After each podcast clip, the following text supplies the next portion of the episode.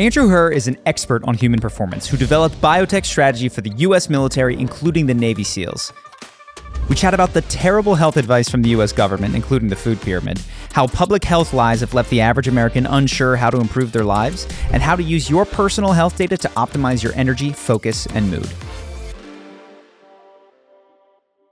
I just mentioned to you the food pyramid, and you've worked in the government. It would actually be helpful before we jump in. Give us a little bit of the background in terms of your work with the military, special forces, all that kind of stuff.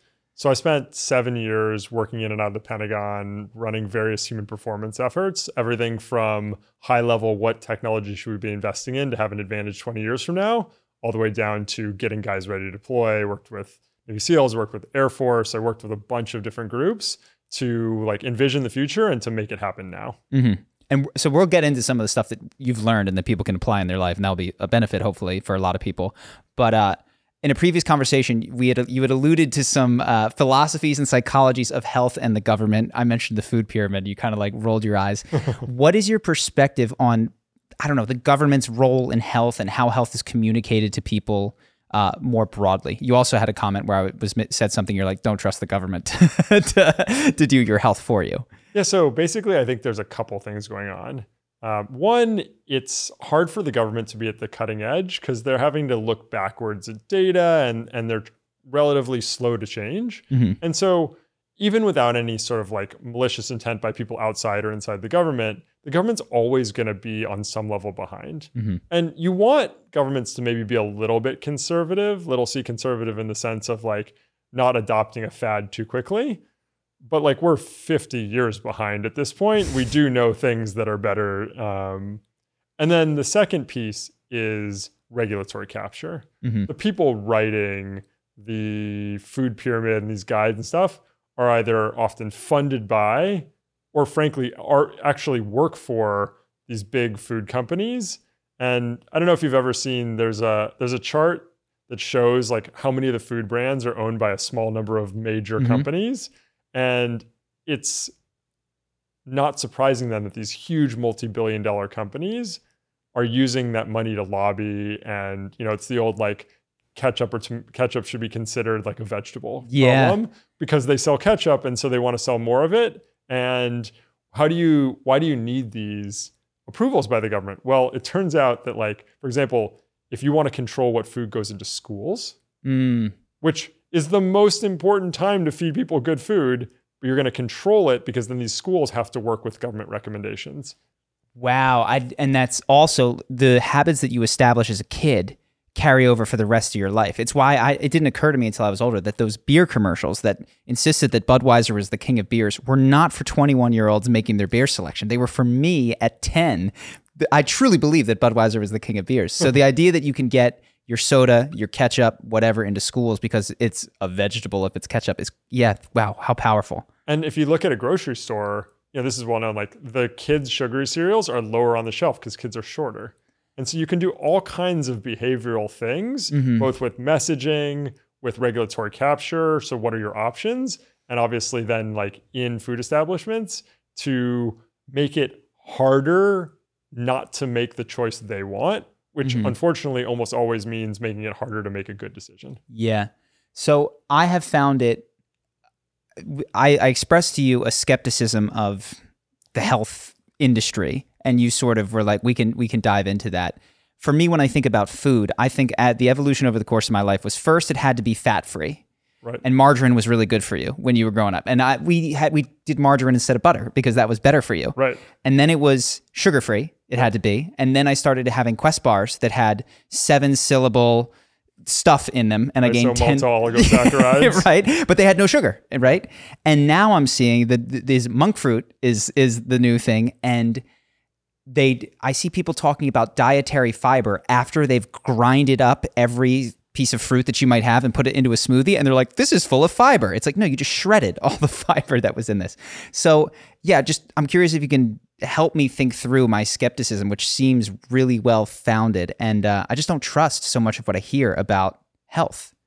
So one i agree and i remember all of those fads. Yeah. and uh, shout out to my mom who was like no you need to eat fat. And we were in high school being like no we shouldn't. Like mom was right there. Yeah. So what do we what do i understand? If you look at fads, like who's going to drive those? One, they start in a small community, like influencers, Mhm. and then they spread via companies that take them wide.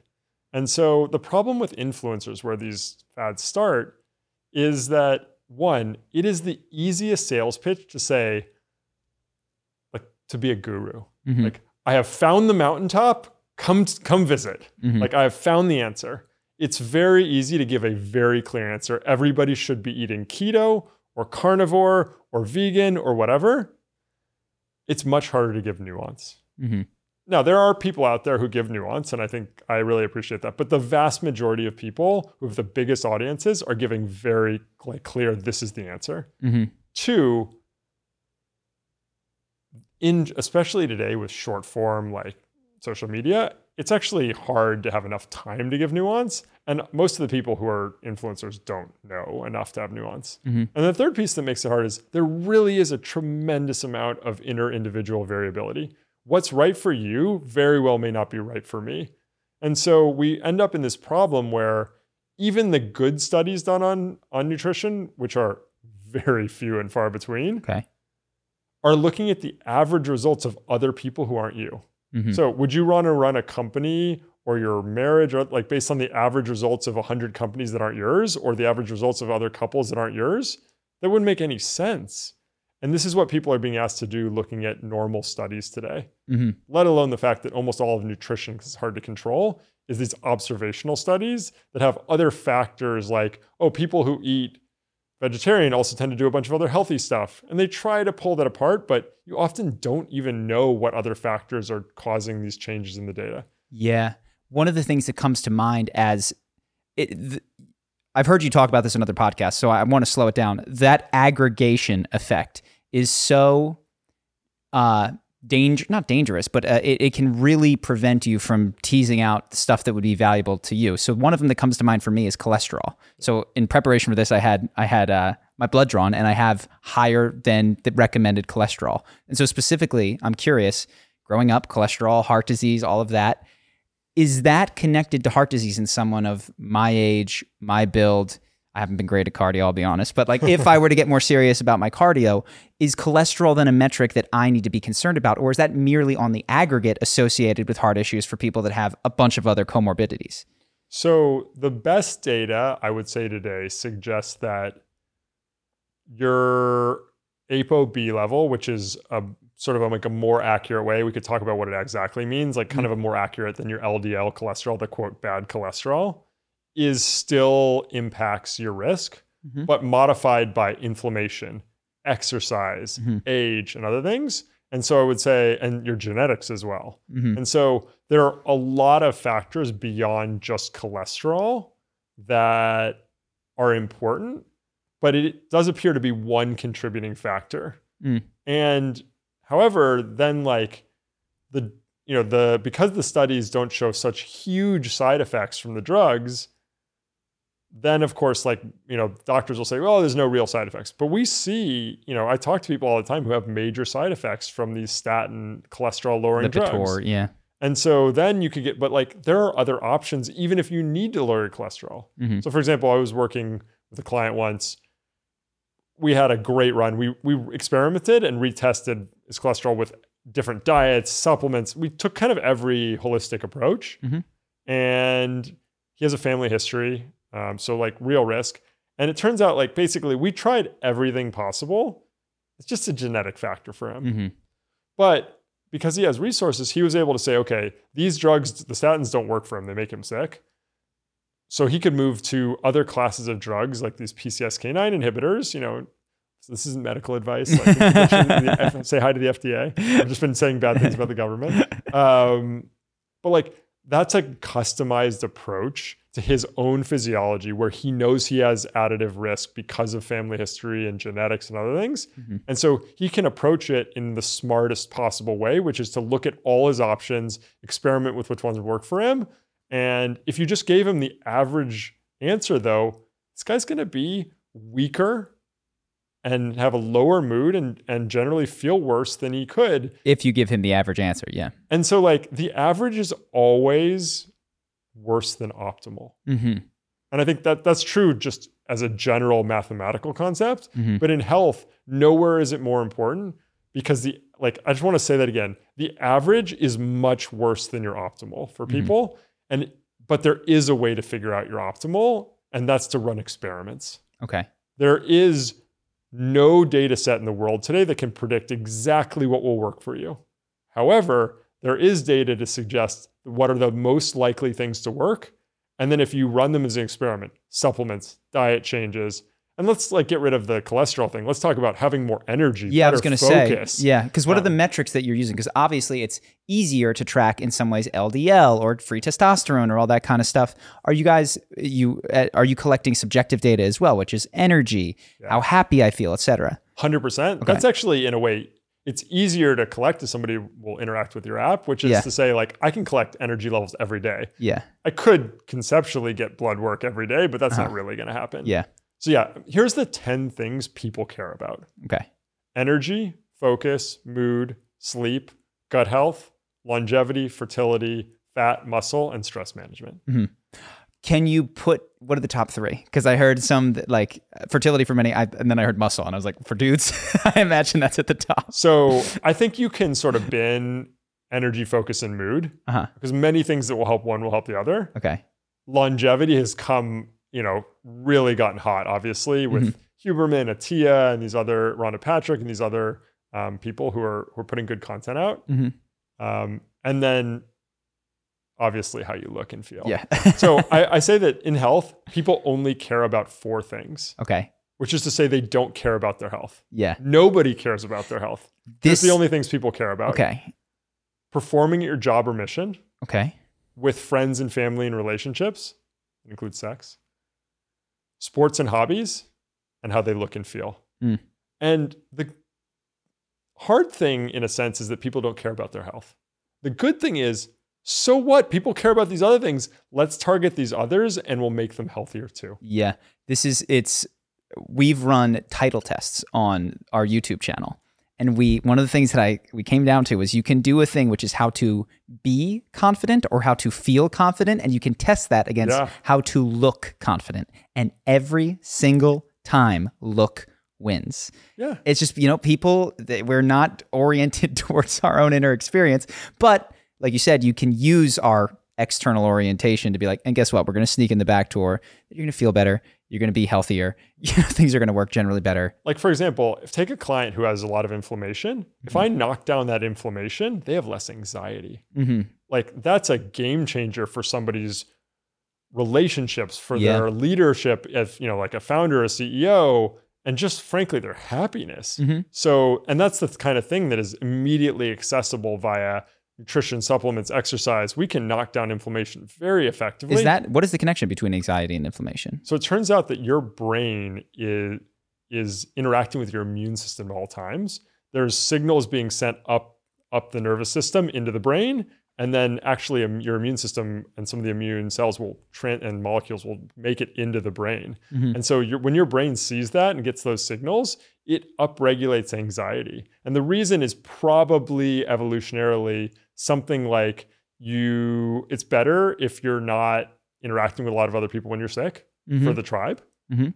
And two, you need to conserve energy when you're sick, especially 10,000 years ago Mhm. when, you know, when evolution was hitting harder than maybe it is today. Mhm. And so, you know, and also to we- be to not spend as much time in environments with things that are eh, activating your immune system. Probably get the heck out of here. yeah, You're like you have parasites and other things, so Yeah. you need to rest. So, Yeah.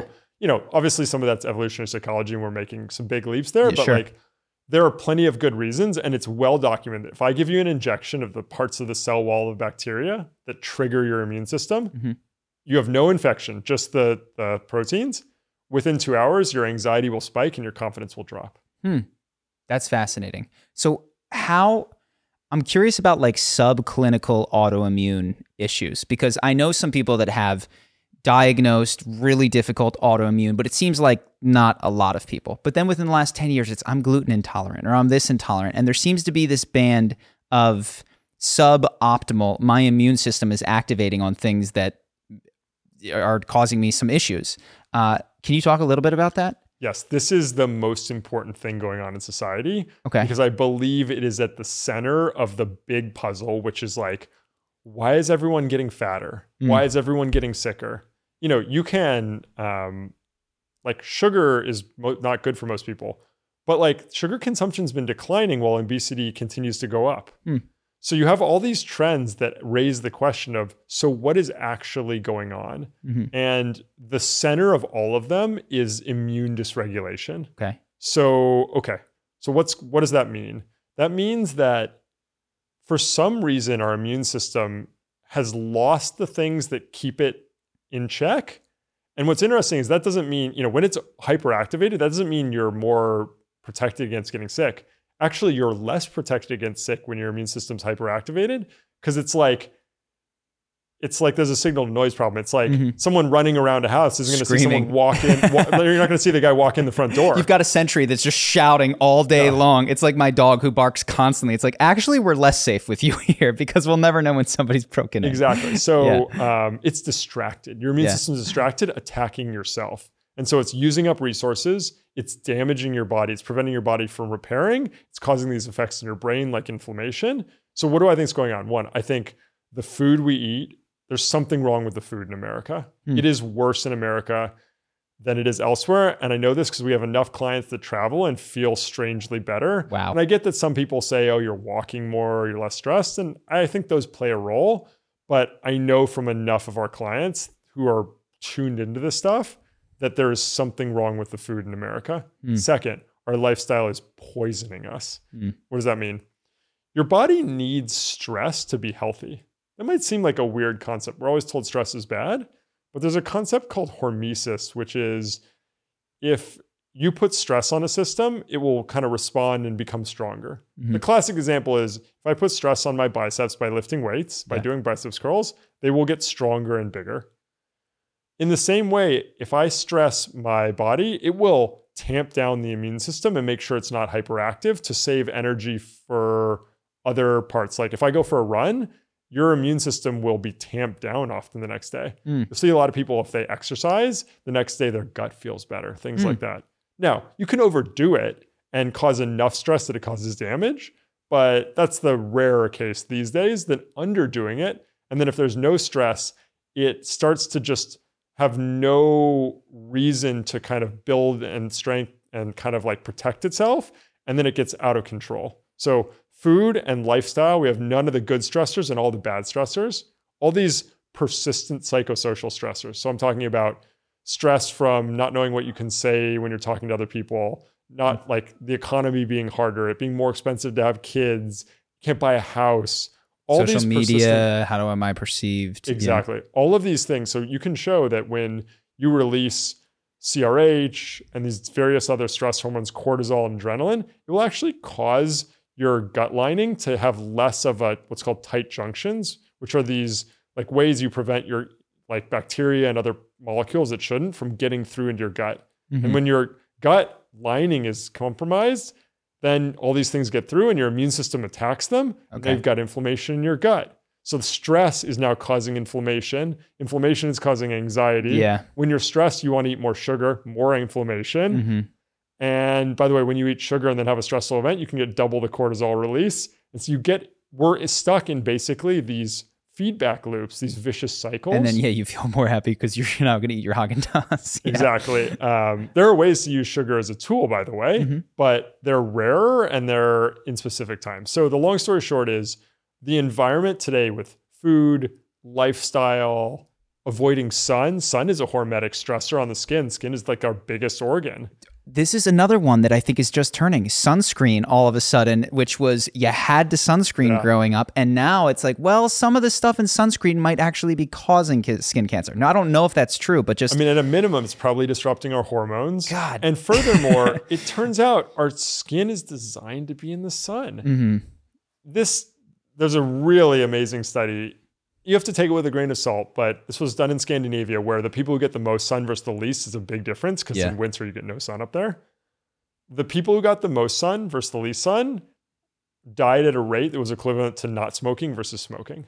the most to the least. So more sun Wow. was better. Wow. Now, I'm not saying sunburns are good for you. Sunburns Mm-hmm. are bad. Sunburns are actually inflammation. Mhm. What happens is the UV rays come in, they cause the bases in your DNA to stick together, and then your body often we'll have to kill that cell if it fails to repair it. Mhm. So we don't want sunburns, but short of sunburns, some sun is probably better than none. Mhm. And even talking to dermatologists, they will quietly generally agree with me, but then they will slather sunscreen on their kids, Mm. on themselves.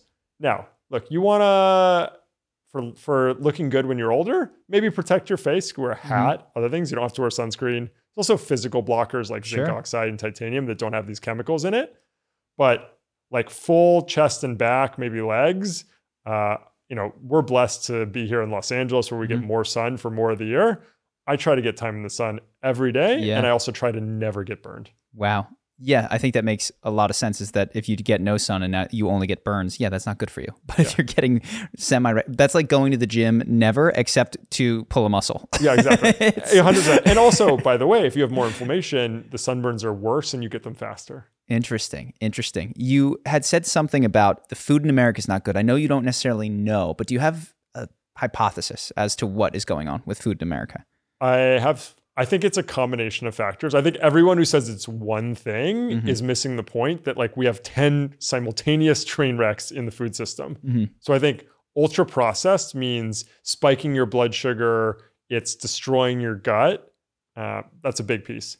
Two, I think sugar and the f- amount of fructose are both not good for us, especially when we're compromised. Mhm. So frankly, like I'm metabolically healthy. I saw my I got my labs done a couple weeks ago. I know what my fasting insulin is, my fasting blood sugar, like things are looking good.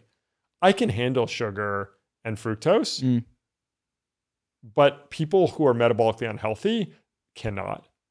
So, okay, so and most people are metabolically unhealthy. I mean, obviously look at the obesity rates. Yeah. So now we've got a lack of movement.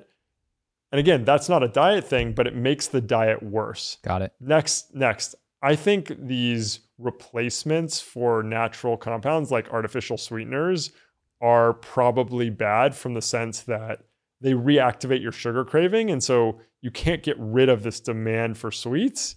And so we're like toying with our brain chemistry. We know that if you drink sugar water and spit it out, don't swallow it when you're doing an exercise test, you can go for longer. Oh, really? So our brains have sent, you know, our, our tongue and our mouth has sensors for carbohydrates, and our brains read off that even when we don't consume the sweetness. So there's all these different factors, and I think it's really important to tease apart. If I weren't running Fount, I would probably be working on this topic because I think it's so important. So ultra processed sugars, bad fats, Mhm. um, and then also just like the shelf life stuff makes uh, gives us big problems because like if you take juice from stuff that has these potent anti-inflammatory compounds in it if it's been sitting in a refrigerator shelf a lot of those are gone within two Yeah. weeks Yeah. Yeah.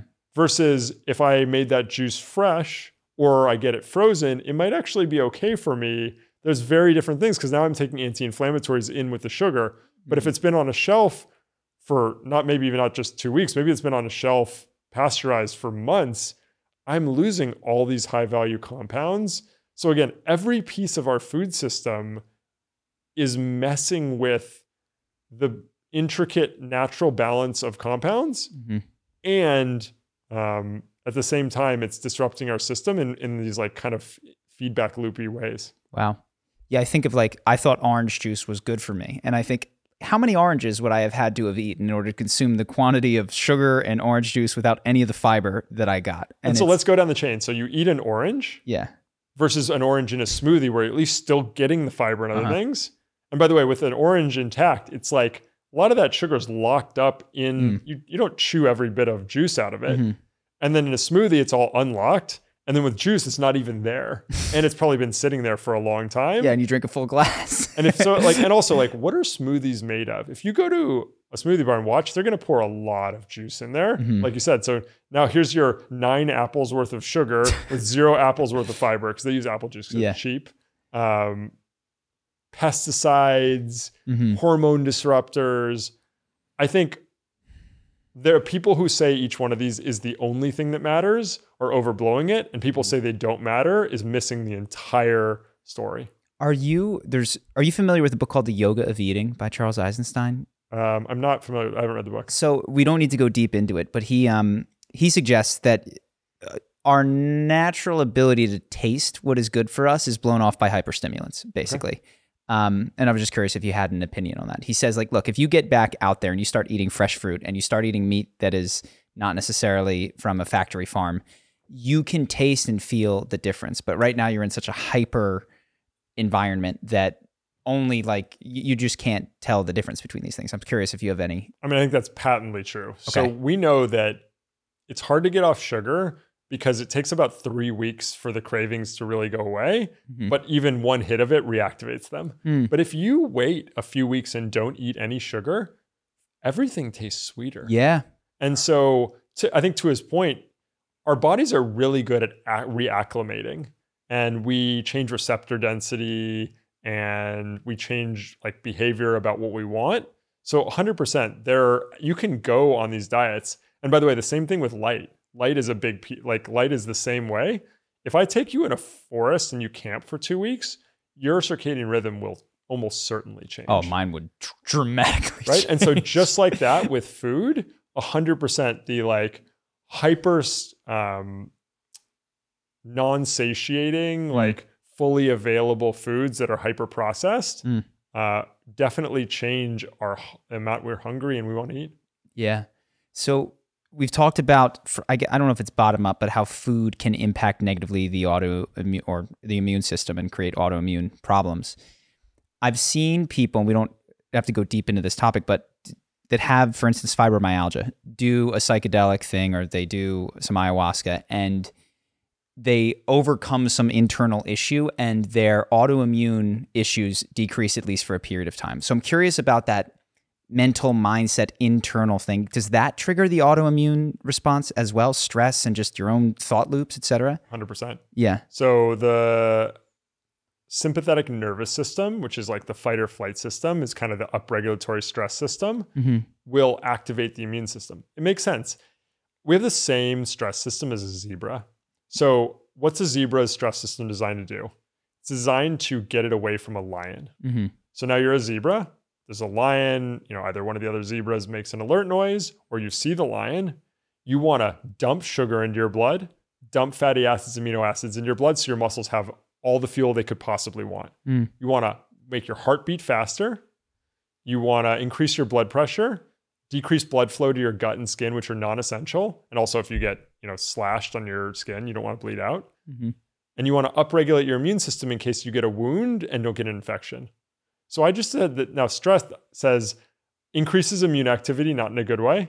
Diabetes, heart disease, like every part of metabolic derangement. And then it's deranging our gut. I said it turns off kind of blood flow and activation in the gut. They've actually, there's been some like very early kind of medical studies when they somebody had a stomach wound and when this the patient got really stressed they could see that his stomach would change color because it had less blood flow to it Mm. Also these stress hormones like as i mentioned they kind of weaken these tight junctions Yeah. so then now the bacteria are getting through your immune system's activating it's already hyperactivated you're not sleeping as well the first order negative effects of sleep are higher stress hormone levels and inflammation yeah so, absolutely, if you lower someone's stress levels, you absolutely can influence their immune system and um, their autoimmune stuff. And you know, you've asked a bunch about nutrition. We often see people who change their diet and supplement protocols, autoimmune type skin issues get better, mm-hmm. gut issues get better, Hmm. and it's not surprising. Like we, our immune system is very accessible via our diet, via supplements. If you know what you're using, turns out that like most of the stuff you've heard in the past about immune system, like vitamin C for most people doesn't do that much. Hmm. But there are all kinds of compounds, these polyphenol class compounds from fruits and vegetables, anthocyanins, um, these extracts, if made properly, that can really beneficially modulate your immune system, especially maybe you don't use them every day, you modulate it. Or, hey, you know you're going to eat a meal. We have a protocol for our clients at Fount where if they're going to eat a cheat meal, we're going to give them stuff that tamps down the inflammation in their gut and systemically. So, like, that cheat meal isn't going to affect them as much. Interesting. So I don't know if you have any data on this, but if you were to uh, do a survey of people, say in America 2023, and compare that with a tribe in the Amazon or one of the people with limited contact, the tribes in Africa, or just say someone 10,000 years ago, how do you think the subjective experience of life would have changed? Do you think that people today would describe their lives as being more stressful than in that you call it quote unquote more uh, evolutionarily consistent uh, environment? I think there are different stressors. Uh-huh. I mean, look, in the, you know, 10,000 years ago, uh, a meaningful wound is going to be an infection. You're going to die. Mhm. A, and then you can get that hunting. You know, if there's a drought and you don't have food, you're like half, you know, half your tribe could die. Mhm. You know, so there were a, you know, parasites like pretty hard to get rid of back then. So I think there were a lot of stressors back then. What I think is interesting today is the question of whether the psychosocial stressors are higher. I think look, in a tribe, you have major stresses of like, are you in the in group, out group? Mhm. By the way, they can do this in baboons. You can look at the stress hormone levels. Phenomenal book by a, a very famous American scientist named um, Sapolsky. And he he spent early career like darting baboons and testing their stress hormone levels based on where they were in the dominance hierarchy. Mm. Like this stuff exists everywhere. Everyone's got stress in their life because they're like, you know, trying to get to the top so they can mate with more animals, Mm. but then they're like a smaller baboon, so they're getting beaten up by the bigger baboon. yeah. Everybody's got problems. Everyone's got issues. I think what's really important today is a loss of purpose. okay. And that matters because you know, when I spent time with the military, one of the questions we had is what allows some units to handle the nearly unimaginable levels of stress for people who haven't been in combat, of like high end combat, either what we see today or like go back to World War II, Korea. And it turns out there's two pieces there trust and mission focus are the two most important pieces. Trust, because when you're with people you trust, your stress levels, response to the same event, are lower. So you can handle more stress. And then mission focus, because you get this feedback of like support for dopamine. You don't burn out when you're you have like kind of shared mission. Mhm. People don't have a mission today, Mm. or they're not allowed to. I was looking at some data the other day. You know, obviously a lot more people aren't having kids. A lot of it is not that they don't want kids. You know, some people certainly don't, but like some people don't feel like they can pull it off either emotionally or financially. And so suddenly, like, what are you working for? Mm. Are you working for just to have another vacation? Like, that doesn't really work for humans. And what that means is with a loss of purpose, your purpose in a tribe was pretty strong. Like when when you're trying to stay alive and have kids and other things, like you at least have a framework within which to live. Today, a lot of that framework, you know, there's good and bad aspects to religion and other things, but with the destruction of that, the destruction of all these different frameworks within which people lived, it's just harder to live. And I think there's a level of burnout today that makes it different. Hmm. I think the opiate epidemic is a sign of this. Sure, fentanyl is this horrific drug that a grain of, you know, sand worth can kill you. But like, why are people addicted to the opiates that get them to fentanyl in the first place? And a lot of it is just this feeling of there's no way out, there's nothing to do. You might have had been able to get a factory job, and people who had factory jobs had decent lives, had great lives, many of them. But that doesn't exist anymore. Have you, you familiar with that TED talk? I think I it's, uh, John or Jan or something like that who talked about how in Vietnam people would get hooked on morphine and all sorts of opiates. Like 80% of servicemen had done it or tried it. And then they came back and there was no explosion of opiate abuse. They just came back and entered their lives in the conclusion. Have you, are you familiar with that? I'm familiar with the concept. I mean, Yeah. I my dad was a doctor during the Vietnam War, and he Mhm. knew people who could just do heroin occasionally. Yeah, yeah, yeah. That's not really a thing today. like people don't occasionally do heroin Mhm. today. I'm, I'm sure some people do, but it's usually like a very addicting drug. And I take it as like it's well known that, for example, schizophrenics will get addicted to certain compounds very effect because of their brain chemistry.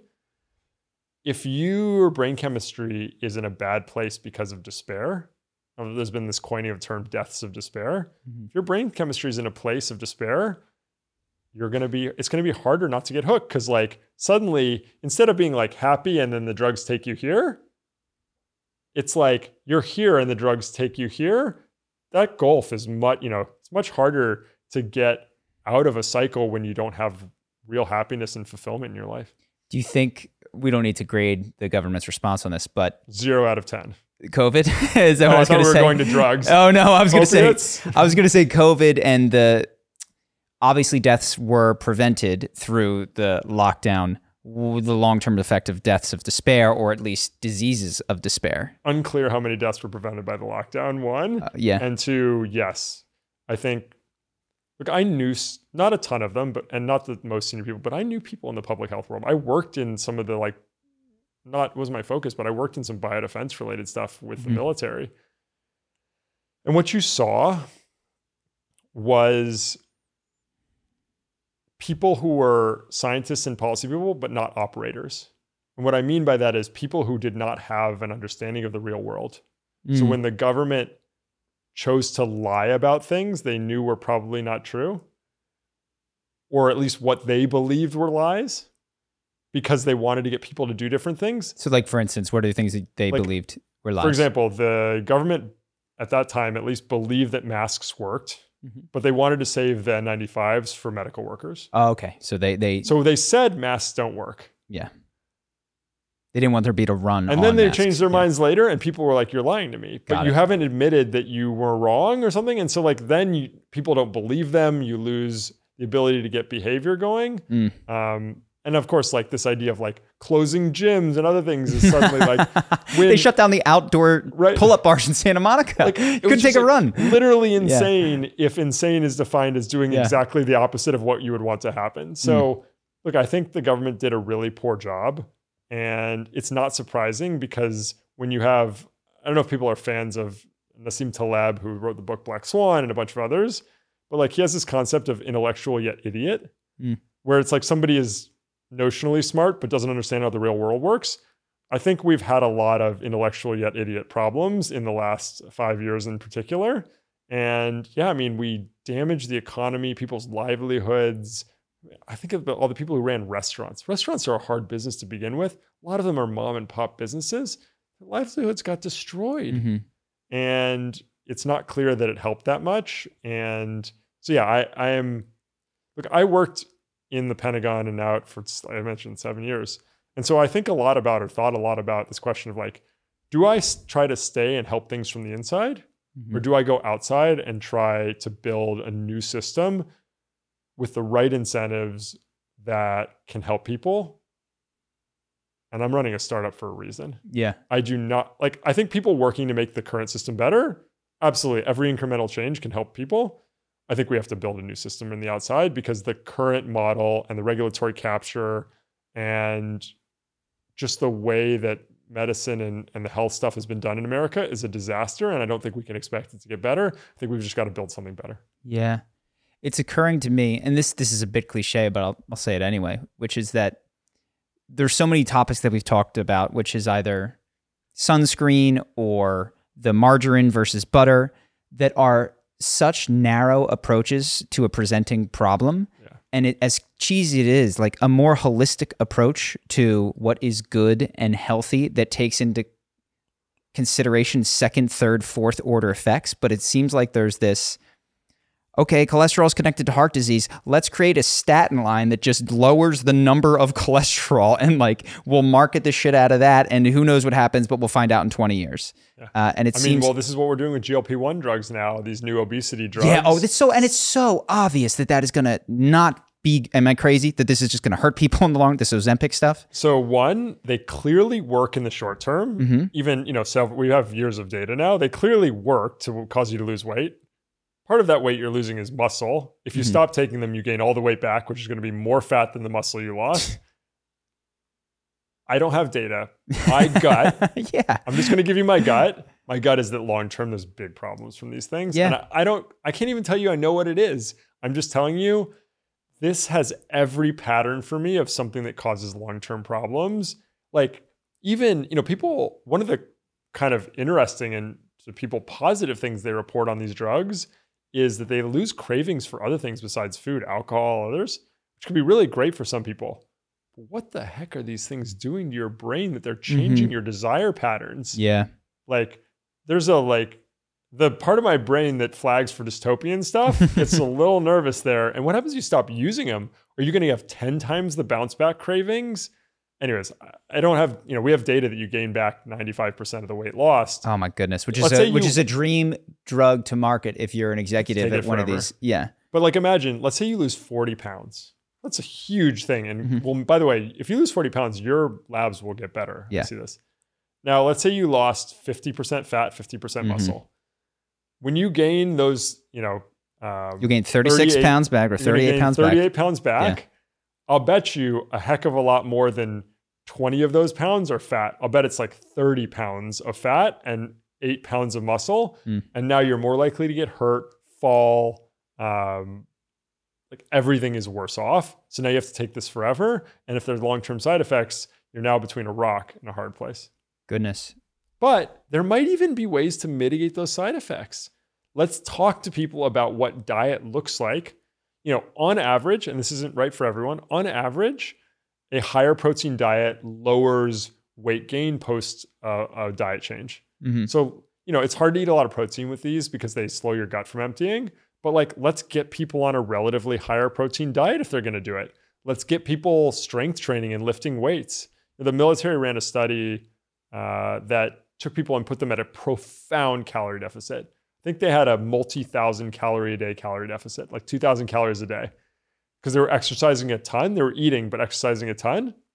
Because they were exercising so much, these people, 2,000 calorie a day deficit, lost no lean mass. Hmm. Like you can be at a huge calorie deficit and not lose muscle. So why aren't we telling people, Yeah. hey, How in to do addition to Yeah. doing these, you've got to lift weights. Well, nobody wants that's they want the pill. You know. But but some people don't even know. I run into Yeah. people in my daily life. The woman who cleans my dad's house. Mhm. Like I was over there and we're talking, and my Spanish is pretty broken, but she was asking me questions. She was mentioning she had a health thing, and I was just asking her diet, and she was telling me the good, you know, things she thinks she's doing are good, and some of those are a disaster for her. Mm. Like she was talking about all the carbs she's eating, and she has like a, a fatty liver. And I was like, you know, again, I can't give you medical advice, but Mhm. it's pretty clear that eating things that quickly turn into blood sugar are not Yeah. going to help you here. Um, the people who, you know, were guards at a building I used to work in, I would talk, I love talking to people, and they'll mention things, and you'll be like, Did they think we're good? Yeah. like, hey, just so you know, like that's not like you've been told the wrong thing by your doctors. And honestly, it, like the advice I can give in passing, one of the guys lost 50 pounds while I Wow. knew him. And like, look, I'm not gonna say that was all me. His wife was helping him, who was doing exercise, all these things, but like he had never been given good, clear advice Mhm. that landed. You know, most doctors get less than three hours of training in nutrition in all of medical school. It's not Mhm. three credit hours, it's three total hours, Yeah. which is to say that they do not know much about nutrition. So what can they do? They can just give you a platitude recommendation that no that everyone's heard a hundred times doesn't care about. What do they know about sleep? Most, you know, some obviously some doctors know a lot about these things. Most doctors don't have real insight into sleep. And we get doctors as clients sometimes because we we can solve problems with tools that they're not experts on. Yeah. I had, I mean, I, the last doc, not the last, but I went to a doctor and I'm not even gonna tell the story. It doesn't matter. It was just not what I wanted. Um, and he sent me in the wrong direction. And I've had that happen a couple of times. So this is one of the questions that I'm bumping up into is it seems so, I don't want to fall into the fringe lost part of either side. So on the one hand, you've got trust the science, the doctors all agree. Then you've got your own experience, which says, well, that doctor told me to do this and that was the wrong. This told me to do this. This told me to do this. Now I'm going to go with my gut on vaccines. I'm going to go with my gut on this. And I'm struggling because I think through some of the, I don't know where to trust agreed upon medical advice and where to go, how does this intuitively feel? If I go with my intuitive feeling, there's a number of cases where it's been good. Juuls were fine until they weren't. And now you get popcorn lung, right? Everyone, well, there's no studies and they're totally good for you. I could just go down the list of Yeah, things yeah. that just that just doesn't feel right to me. And then five, ten years later, it's proven to be the case. So how do how do I or one sort through trust the science versus doesn't feel right? Let me make everybody angry at me and Yeah. tell you why I think both sides of the COVID debate Yeah, were yeah. wrong. Sure. the people who were like, the vaccines are crazy safe, just take mm-hmm. them, they're gonna be great for everyone. One, the the risk of acute severe, severe illness for young people or healthy people is extremely low. I just had a mutual acquaintance of ours here, and he had a vaccine injury. Yeah. And obviously, people got, I know people who got hurt Yeah. really badly Yeah. with these. Okay. So, what does that mean? And also, we don't know the long term effects of vaccines. I'm not saying they're bad. I'm just saying we do not know. Now, the other side says, wait a second. We don't know the long term effects of vaccines, and COVID's not that bad for young people.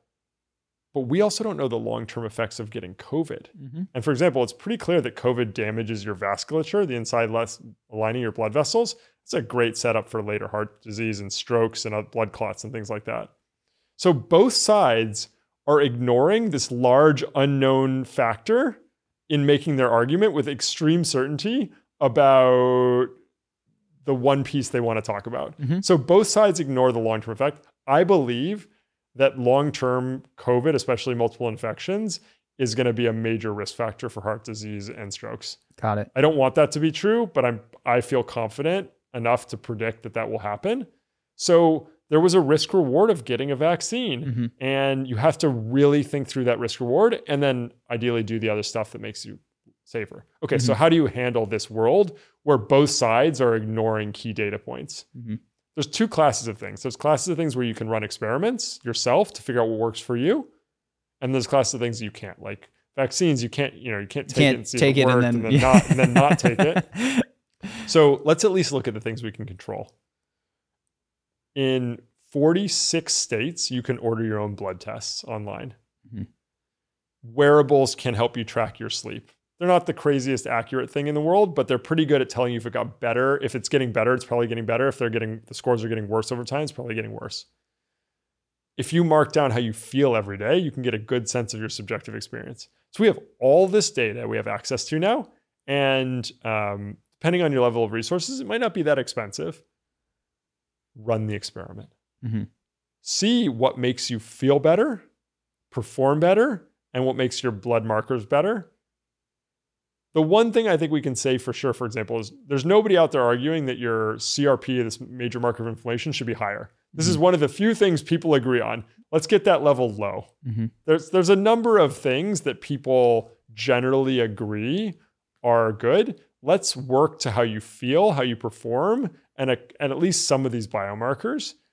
And you can run experiments with nutrition, supplements, meditation, breathwork, sleep, light, temperature, exercise, recovery, even prescription drugs. You can run your own experiments on. That's the way to do it. It's time to figure out what works for you, not the average of some other group of people mm. who, as you said, you may not even be able to trust. So Yeah. I think this is like the really happy story. I know most of what I'm saying is like, I don't trust these people, mm-hmm. bad incentives, disaster. Let's talk about the happy story. Happy story is we now have the tools and access to metrics and other things to pretty rapidly figure out what works for you. And you know, my job and what we're doing in the company is actually building data sets to fig- help it easier to target. Like, hey, of the 40 experiments that work for people for energy, these five are the most likely to work for you because I want it to work fast because Mm. people lose interest in things. I want to make you feel better fast. And then, oh, by the way, I want to, by the way, I might be lowering your inflammation to make you feel better. I might be doing all these things that have awesome long term benefits. And so I think the good news is we actually today know how to do it right. Now, for the things that you can't run the experiments on today, then if you're not an absolute expert, like I read scientific papers all the time. And so I'm at the point where now where I can, I have a category of scientific papers I call lying with data. Mhm. Like I can read these and be like, this is bullshit. Yeah. Interesting. So if you're not, you okay. need to find you, your best option is to try to figure out who the people are you can trust. And on average, that person will sound annoyingly nuanced. Yeah. Like Yeah. I think Peter Attia is one of the better people in the space and he will hem and haw about things. Mhm. He's super excited about some of his longevity stuff that I think he's probably wrong about. Mhm. Some of it he's right about, but like the good news is the heuristic of people who will give you both sides and, and say there's nuance and say it depends on the person, that's a first heuristic. The second heuristic is who has changed their mind over time? Mhm. Somebody was commenting the other day back to Attia that like, oh, he doesn't even take statins anymore. He's changed his prescription protocol. That actually to me is a very interesting comment. Like I want to see people who change their mind Mhm. for very good reasons and don't hide it Yeah. you know, like there's this like there's a bunch of these stories about like vegan influencers then caught on tape eating meat. Yep. It's like if you bel if vegan works for you and it works for some people, then like by all means. But one, do not tell me it works for everybody because that's not true. Mhm. And two, if you found that it's no longer working for you, this is information that would be good for everyone else who's listening to you. Like keto can help people and but like if women do keto for a long period of time, some men also, but women get hit harder, like can really mess up their hormones. Mm. It doesn't mean keto can't be helpful for some people. It doesn't mean there aren't women who do great on keto. But again, things are different between different people and different for you across time. Yeah. I had a friend who suggested many years ago that there should be an accountability.com where all of the major uh, gurus and influencers were categorized and then checked back in years. You get, you know, a red, a yellow, or a green on the predictions and the recommendations that they made. Such a thing will probably not exist, but how, Uh, how I, I just want to know who on average is doing better. Yeah. Because this stuff's probabilistic. Sure. Um, and that's what, so like, Yeah. you know, we want to be figure out what works for people when. And that's the cool thing about all this data is we're getting better at predicting it. You know, we run Yeah. a coaching program and build, and so we think like, what are the protocols that work for at least 20% of people? If it works Mm-hmm. for 1% of people, that's not that interesting. It's just too many people are going to fail out of it unless you can really target it. What are the protocols that work for 20% of people? And then how do we pick which ones are about to work for you? hmm And then there are things that do work for more than 80% of people. And then let's get those out to the world to know like, hey, this is very likely to work for you. And if we target it, it's really likely to work for you. Let's uh we will hop over to my blood stuff in just a moment, but I want one that I know that our audience, which I think is primarily guys, is curious about like the big marker is testosterone or free testosterone Huge. for them. Um first off, what are the subjective reports in quality of life or energy as a result of increasing testosterone? Are they powerfully connected? Yes. And some of it is not the testosterone. Okay. Why? So, okay, so what's going on here? If you have really low testosterone, you're going to feel worse for sure. Mhm. But when you have low testosterone and you're not 75 or 80 years old, something is causing it to be low. Mm, The two big players are inflammation and stress. Got it. We've talked about those. By the way, what do inflammation and stress do? They make you feel worse. So you get rid of stress, your testosterone goes up as a product, but you're like the thing that made me feel better was not my testosterone going up, it was my be- stress going or, down. well, let's do Yeah. both. Or it's both Sure. of them. Yeah. So, you know, that's one of the reasons I'm very skeptical of putting younger guys on testosterone, on Mm. TRT, because it often is papering over the problem. So, look, having somebody profoundly low in testosterone is not good for them. It's bad for muscle mass, it's bad Mm. for mood, it's bad for all kinds of things.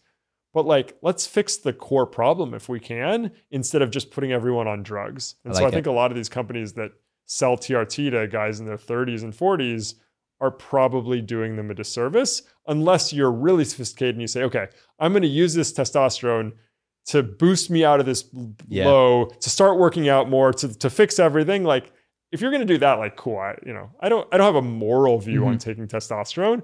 I just think a lot of guys are need to fix the underlying problems, or they're going to have long term issues. It also is interesting you mentioned before. It seems like a heuristic that is not 100%, but is still powerful is if you are going to take an intervention that you are required to take for the rest of your life, whether it's a statin or TRT or something else, that's something to look at twice because you've your body is supposed to and is capable of providing you with what you need. and In almost it- all cases. And if you have a weird case where Yeah. your testes conk Sure. out for whatever reason, get on the juice right away. 100%. It's just not most people. Got so, it. like, you know, back when the military, we used to talk about enhancing soldiers, there were all these like bioethics types who got so uncomfortable. It's unfair. Like, what are you talking about? I don't ever want our soldiers in a fair fight. Mhm. Like, there's no such thing. The only reason steroids and performance enhancing drugs are unfair in sports is because they agreed not to do them. Mhm. So I don't have a problem with using any performance enhancer as long as people know what they're doing. And that's, you know, and that means they have to understand the actual risks and that they're the advice they're being given lets them take holistically into account how this is going to affect people's lives. So, you know, we do have to figure out how, what we want to do with like for example, if you ask Olympic athletes, a lot of them, there's been some studies of this. If you could take a pill that would make you win a gold medal, but you die in like, I forget it was five or 10 years, Yeah. a lot of them will take that Yeah. pill. So should that pill be allowed? I don't know, maybe not. Like there are things you should regulate. Mhm. I'm not one of these people who says everything should be legal and Yeah. openly accessible, but um, I certainly don't have a moral problem with people enhancing their performance especially like a lot of people I know are trying to do good things for the world, building companies, other things. I want them to be enhanced, but I also want them to have the opportunity to align the short and long term. hmm That's fascinating. People will die for a gold medal. I They guess. will. It's their whole because it's their mission in life. Mhm. It's the meaning in their life. And if people don't have meaning or any other meaning, then they will do almost anything. Yeah. I broader stories I, I feel need to be told or offered to people or the opportunity to create them because it's wonderful to win an Olympic gold medal. I wouldn't I wouldn't try to block anybody from pursuing that, but I think that no, I mean, and by the way, I'm not criticizing Olympic athletes. I Yeah. think that's awesome. I think to have that sort of intense drive and focus, I think it's required for the world, and I do think they're doing something noble. I think they're shining, setting an example for the world of what it means to try to be great. So Mhm. I actually have tremendous respect for the best pro and Olympic athletes. So I'm not knocking them at all. I'm not sure we should be handing out drugs that kill you in five years. Um, but I do think, you know, look, over the last four years working to build the company I am, I have done things that hurt my long term health. okay. Slept less Yeah, than I yeah. would have liked to, other things. And for me, so like, why would I do that when I know the impact really well? I'm like something of an expert on it because it's worth it for me for the mission. And I'm doing all kinds of stuff to mitigate the effects and make sure it doesn't have as big an effect. And then now I'm in a place where I can take better care of myself, thankfully. But I do believe there are missions greater than just like some weird objective thing about longevity. Mhm. Um, but we've there are great ways to align both. Yeah, totally agree. Well, maybe we can dive into that now. I can pull up the uh, test results if you'd like to check them out. One of the things I notice off the top here is you have pretty high vitamin B12 levels, Mhm. right above, kind of above the normal level. What's interesting there is for people who have a lot of people have low B12, and supplementing there is incredible because you have more energy, you feel better, it protects your nerves. There is some evidence that if it's too high, it may predispose you to lung cancer, though. Mhm. The evidence is from studies that weren't designed to find this. And so, again, it's a little bit less clear if it's how strong the connection is. But there's three or four lines of evidence that say too much B12 might be a problem. And so, we want people not to be low. And by the way, I think the measure of low on normal lab tests is way too low. Mm. So normally it'll say like either 300 or 200 is the bar for low. But between three and 400, like 5% or more of people will have mental symptoms. Hmm. So certainly like above 400 or 500, but like when people are at like a thousand, we think Yeah. maybe pull back supplementation. You could do it every other day, or if you don't Yeah. need to supplement. So that's something I noticed in the labs. And, and we did determine that I take a B12. I didn't even realize I was taking that supplement. I mean, from the labs, it was very clear you were. yeah, but yeah. this is the other From my, like- I don't know what I'm popping. Um, and you know, we were talking about it earlier. Like, you know, your testosterone levels are pretty good, but they jump all over the place. Mhm. And again, I think that's often a sign of like, hey, is there is there something changing? Is it stress, inflammation, or the big Mhm. ones, sleep, other things? Um, let's dive into before we dive into sleep. Okay, so I said your gut could be a factor here. it, it's been a factor my whole life. Okay, great. Yeah. So let's let's now think about what are the experiments we would run. So we Yeah. found an we've found an area to work on. Mhm. Great. So we're going to run experiments um, from simple to harder. Yeah. So for example, supplements tend to be easier to take. So what are supplements that can help people's guts? For example, curcumin, which is the extract of turmeric, can be anti-inflammatory in the gut. It's not absorbed well into the blood, so they mix it with things to try to make it absorb better. But I think what people miss is maybe the whole point it's not absorbed is the point. It's like actually working in your gut. Two, um, magnesium can help the gut both calm down nerves and also allow the gut to move better. Um, for the gut, magnesium citrate is often a good form because the citrate counterion, actually, that is a short chain fatty acid that can feed bacteria in the gut. Mhm. There's a, um, a plant extract called quercetin, it's this kind of like yellow green extract that can actually tamp down the activity of, of mast cells, which are what kind of regulate allergies in the gut. So that okay, those are three different supplements we might try. yeah. We might try different types of fiber for you. Some Mhm. people do well, some people get bloated on it. The next thing we're going to think about is meal timing relative to stress. Mhm. When you're more stressed, your gut is more sensitive. You know, I talked about earlier about how stress can weaken those tight junctions. And then third, this is one of the harder ones to do, but in terms of the thing that gives the biggest payback to people, an elimination diet is Mhm. incredible. Yeah. We're going to take you down to the things that almost nobody is sensitive to and then add things back one at a time. Yeah. And we're gonna we know which ones are most likely to affect you because we do this with a lot of people. Yeah. So we're gonna test dairy, wheat, corn, soy, and then nightshades. Tom Brady is kind of famous for not eating nightshades, which are Mhm. tomatoes, potatoes, eggplant, peppers, because he says they're inflammatory. And the answer is not for everyone, Yeah. but for some people they are. And then a big one people don't talk about alliums, garlic, onions, chives, shallots. That's a huge one. I'll be at a table with people and watch them eat something with a lot of onions. And then they're like, nose starts running, they're coughing, their mood gets worse. And I'm sitting there watching a person have an allergy to this hmm. thing. But then why can't you test for these allergies? Because they won't show up for most people. So this is a question. So I've done a food allergy test, and I and I've gotten some out. How, what what happens with these food allergy tests? Why? So it turns out that these food allergy tests are testing in your blood, right? okay. But the majority of these sense food sensitivities are happening. It's an allergy only in the lining of your gut. It Mm. doesn't even exist in your peripheral blood. Now, if you have like a peanut allergy that like causes your throat to swell up, It'll come through. that you'll yeah. see in the blood. But for people who have these food sensitivities, it actually is an allergy. There's some great research out of a Belgian group shows it is an allergy, but because it's only happening in the gut, you can't test for it unless you do an elimination diet, Mm. which means that most of the food allergy tests on the market are total BS.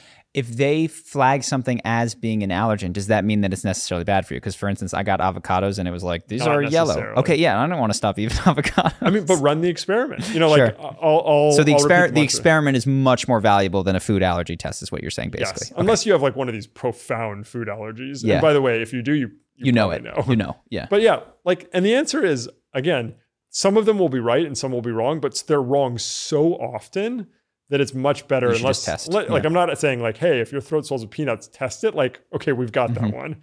But for these other factors, when you're like, oh, I don't feel as good, my stomach rumbles, I'm bloated, go with the elimination diet. What is the time period of measure after an elimination diet? So, like, is it an hour after a meal or is it 24 hours after a meal? Most people will feel something within a couple of hours. Okay. Some people almost immediately. Yeah. Um, and how long do you want to do it? So you want to take like a washout period and get rid of the most of the allergens for four or five days, even three or four days, and then a few days with each thing. hmm We have a protocol where we can take you through in a month everything. Now Got that's a you can also break it up into a week here and a week there. That works too. Um, but in a month, I can take you through, and I have never had anyone. I'm trying to think through in my history of hundreds of people I've worked. I've never had anyone run an elimination diet and not found anything Mm. that makes them feel better or worse. And it's not always food. Like one guy I'm thinking of, it was beer versus wine. Hmm. And um, yeah, so again, like that's so for you for the gut, that's a super powerful one as well. Yeah. And then uh, if it's stress related, which we'd have to go deeper on, we might try meditation and breath work. Yeah, and that stuff has been has definitely been helpful. Okay, so you can do in a month. You can basically have a clear idea if there's food categories or types that are creating it, and that is I'm just asking. That's something that you'll feel like you that. Okay, Most people will notice rumbling, bloating, gas, okay, some like diarrhea, some change that is noticeable Mhm. where you don't have to take some fecal sample or something and send it to a lab. yeah, got it. That's Now, fascinating. Um, the good news is also, by the way, that doesn't mean you have to not eat those things for the rest of your life. It means you know, hey, You're if I eat this. I'm going to feel Yeah. worse. Mhm. Fine. If I if somebody wants to take me tonight to a Michelin star restaurant, I will gladly eat things I know are going to make me feel worse because it's worth it. Mhm. But day to day, I'm not going to. Mhm. And two, there are things we can use to mitigate it. I mentioned before that quercetin mitigates the mast cell activation that's part of that allergy response. Great. When you take that with foods that are messing you up, you don't have as big a response. Awesome. So know when to take it. Yeah.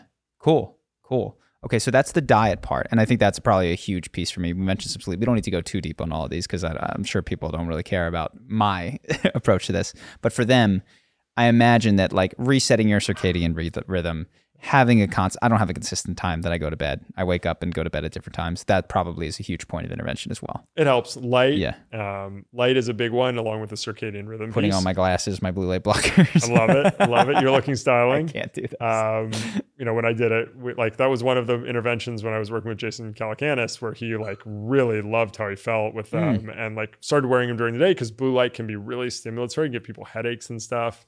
So you can use blue light glasses during the day Mm. and then also at night to really uh, support your circadian rhythm. And then sleep quality. So the major things to test for sleep quality are temperature of the room, temperature of the bed, which you know a lot of people use these Eight Sleeps. Do you like technology. the Eight Sleep? Is that something that you? I, yeah, I think these Okay. that stuff is good. Even just lighter covers will help Yeah. you. The temperature, light. You know, the sort of cheap and easy way to do it is a twenty or thirty dollar pair of blue light blocking glasses are are great. Make sure they have orange lenses because the ones with clear or yellow lenses aren't blocking enough to matter. Mhm. And then, um, so light, temperature. Taking a shower before bed can be helpful because it washes off allergens. Mm. Also, it's right, it increases your body temperature and then your body dumps heat and decreases it. And that drop in body temperature is actually a sign to your brain that it's time to go to sleep. Hmm. So often, like warm shower to a cold bed is like pretty much optimal. oh, interesting. And then stress levels. So that's meditation, breath work, staying away from your phone at night. It's actually Yeah. this really interesting, some good studies on this interaction between exciting content and bright light. Both of them together have this additive effect whereby you um, you don't feel tired when you're watching something exciting with bright light. But if you didn't have the bright light or Mm. you didn't have the thing that was exciting, it doesn't hit you as much. Mm. So then you feel you want to go to sleep, maybe at a time that's better for you. Um, If you're so- not super stimulated, like exactly. like you've gotten used to. Interesting. Uh, I'll have to sit down and think what changes am I willing to make. But okay, so we went through this broadly, but we've and you've mentioned a couple times. You've got Fount. Uh, you mentioned Jason Calacanis. You've also worked with people like Shane Battier. Talk just a little bit about that in case people might want to follow up. What are the sorts of things that you guys have on offer? Yeah, so we do three things at Fount. One, we coach people, and that's very concierge one on one. And we will, you know, imagine the questions I just asked, but times 100 Mhm. with all the blood work, with all the wearable data, and, and we'll optimize for whatever your goals are. Mhm. What's much more scalable is we also, every time we find a protocol that works for more than 80% of people, we turn it into a product. Mhm. So jet lag is now a choice. We can send 90 plus percent of people anywhere in the world with minimal to no jet lag. Mhm. We discovered what's going on and how to turn it off. Turns out the pressure change in flight and the low air pressure causes an inflammatory response in your body. We know how to turn that off, flip your circadian rhythm super quickly. If you were leaving for Tokyo tomorrow, you could leave in the morning, not do anything before tomorrow morning, and I should be able to get you to sleep well first night in Tokyo. Mm. Two, PMS, immunity, fertility, um, and how to sleep better after you drink. So we have products coming out. The Fly Kit is our jet lag product. Yeah. The other kit products are launching here in the next few weeks, which we're Mm-hmm. really excited about. And then the third piece is how do we make experimentation and customization more accessible to people? Mhm. So very quick soon here, we're going to be launching a new product, which will be these boxes of experiments. So we have an app that makes it really easy to run experiments, walks you through what to do, when to do it, allows you to like report how you felt and, and then automatically ingest wearable data and it will automatically analyze it for you. And then you can buy hey, little, the little packs of supplements to run the experiment, and we'll give you the experiments for meditation, breathwork, where you don't need anything. And so we're going to have these experiment packs that you can buy, and it will walk you through them, and we'll give you the top eight sleep experiments or the top eight energy experiments. And um, Yeah. We've seen this approach work really well with people who can't afford our very expensive coaching service. Mhm. And so I'm super happy to democratize this and get it out to more people. I imagine you're excited about using feeding that data into some sort of AI thing and going rather than have to do this intake call. We can have an AI look at your wearable data plus your subjective report and like give you perhaps an even more trustworthy thing than a human could give you at some point. I don't want to give you the top eight experiments to run. I want to say the odds are these two are the right ones. Let's test these first because we Yeah. like there's a 96.3% Yeah, yeah. probability. We want to build the model from all N of one experiment data. Like the, you know, N is how many people are in a study, N of Mhm. 50 would be 50 people in a study. When we say N of one, we mean experiments on yourself. Mhm. We want to build the biggest and best data set of N of one experiments in the world Mm. so that instead of looking at the averages of groups of people, we can say, what do people like? What works for people like you? And the AI and machine learning stuff is Yeah. so good at this. So we're so going you're only build, getting people that are like similar age or similar blood work or similar to this, and we know that this is going to work, but we know that and for and- your yeah. patterns, these Yeah. are the things we don't know it's going to work, but these are the things that are most likely to work. Mm-hmm. So within three or four days, you run two experiments, and bam, you found the best thing for and it you. feels good very quickly. Yeah. And so people talk about personalized medicine as because it works better. I want it to work faster because if it doesn't work quickly, people get bored and don't focus. Mm-hmm. yeah, yeah, yeah. I want to just give you win after win after win so you can look, feel, and perform like you want. That's awesome. I think that's one of the things. I mean, when you look at any sort of stuff like the gym, it's people. There's no doubt that it works, but the the speed is just too slow for many people to get committed to it over time. Like if every time you ate a piece of food, your belly got larger and it stuck out, versus every time you did a curl, your bicep grew. It'd be very easy for people to stick with it, but the speed or the time lag just throws many people off. Totally. And so we want to make it fast. And I want I want every week for you to discover something that makes your life way better. Mm. And I think that's totally doable. That's what we're building as a company. And the next this new set this new experiment approach with an app where you can run them at home without needing a multi-thousand dollar a month coach. We've used that to bootstrap the protocol list and the targeting algorithm. And now we're getting ready to launch the stuff. And so super excited. Cool. All right. Well, we we mentioned it, but where can people find that if they're So curious? people can find us at fount.bio, F O U N T dot B I O. You can find us on uh, on socials at at fountbio, and then you can follow me at at Andrew Herr H E R R B I O. So everything with the bio at the end. uh, Twitter, Instagram, uh, and yeah, if you have topics you're interested in, send them over. Um, and uh, happy to put out tweets and content on those as well. Beautiful. Well, thank you so much, man. I appreciate you coming out here. Awesome, so much fun. All right. Later, guys. Peace.